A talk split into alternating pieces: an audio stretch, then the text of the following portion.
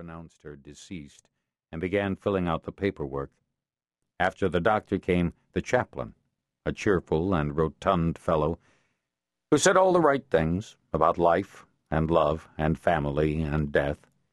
Then he held hands with us in a circle next to the bed for a word of prayer. At the nurse's station, they had all the paperwork ready to go. Two months earlier, Maggie, always the consummate planner, had insisted I go to a funeral home and get everything set. Also, being a consummate skinflint in some ways, she had insisted on a simple cremation. No fancy casket, no memorial service. I had no intention of defying her last wishes in this regard, so I signed the papers, made sure Maggie's body was going to the right place, and then left with Chris. Chris would spend the next 18 hours in his hotel room, recovering from near exhaustion. I returned to the apartment in Troy where Maggie and I had been living since I accepted the Delphi job a year earlier, in July 2005. I wandered around a bit and stared at all the touches a picture here, a potted plant there that she had added to make the sterile rooms our home away from home. Then, overwhelmed with fatigue, I crawled into our massive bed. Maggie had been my bedmate for more than forty years. We had held each other and cried in this bed after getting her prognosis.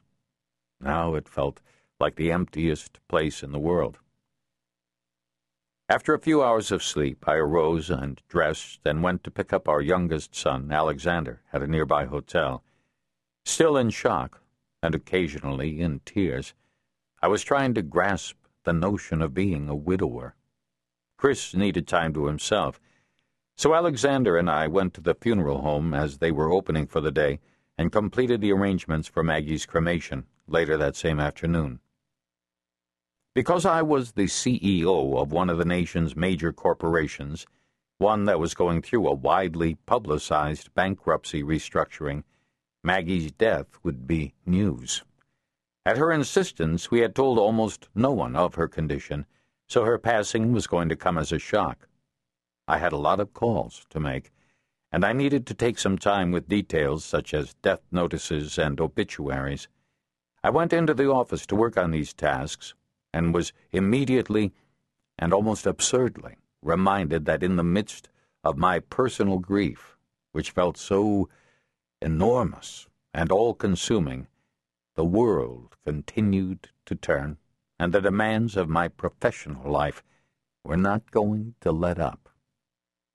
For weeks, a militant union group called Soldiers of Solidarity had been planning to picket Delphi headquarters, and this was the day. And so it was that on this brilliantly sunny morning, scores of protesters from Delphi operations all over the state of Michigan arrived at the entry to our complex and rallied in full view from my office window to show their disgust at the company and at me personally. They chanted slogans, marched on the sidewalk, and carried placards saying things like, Replace Delphi Board of Derelicts. Delphi cooks the books, workers get burned. Save pensions, jail frauds. Ready to strike.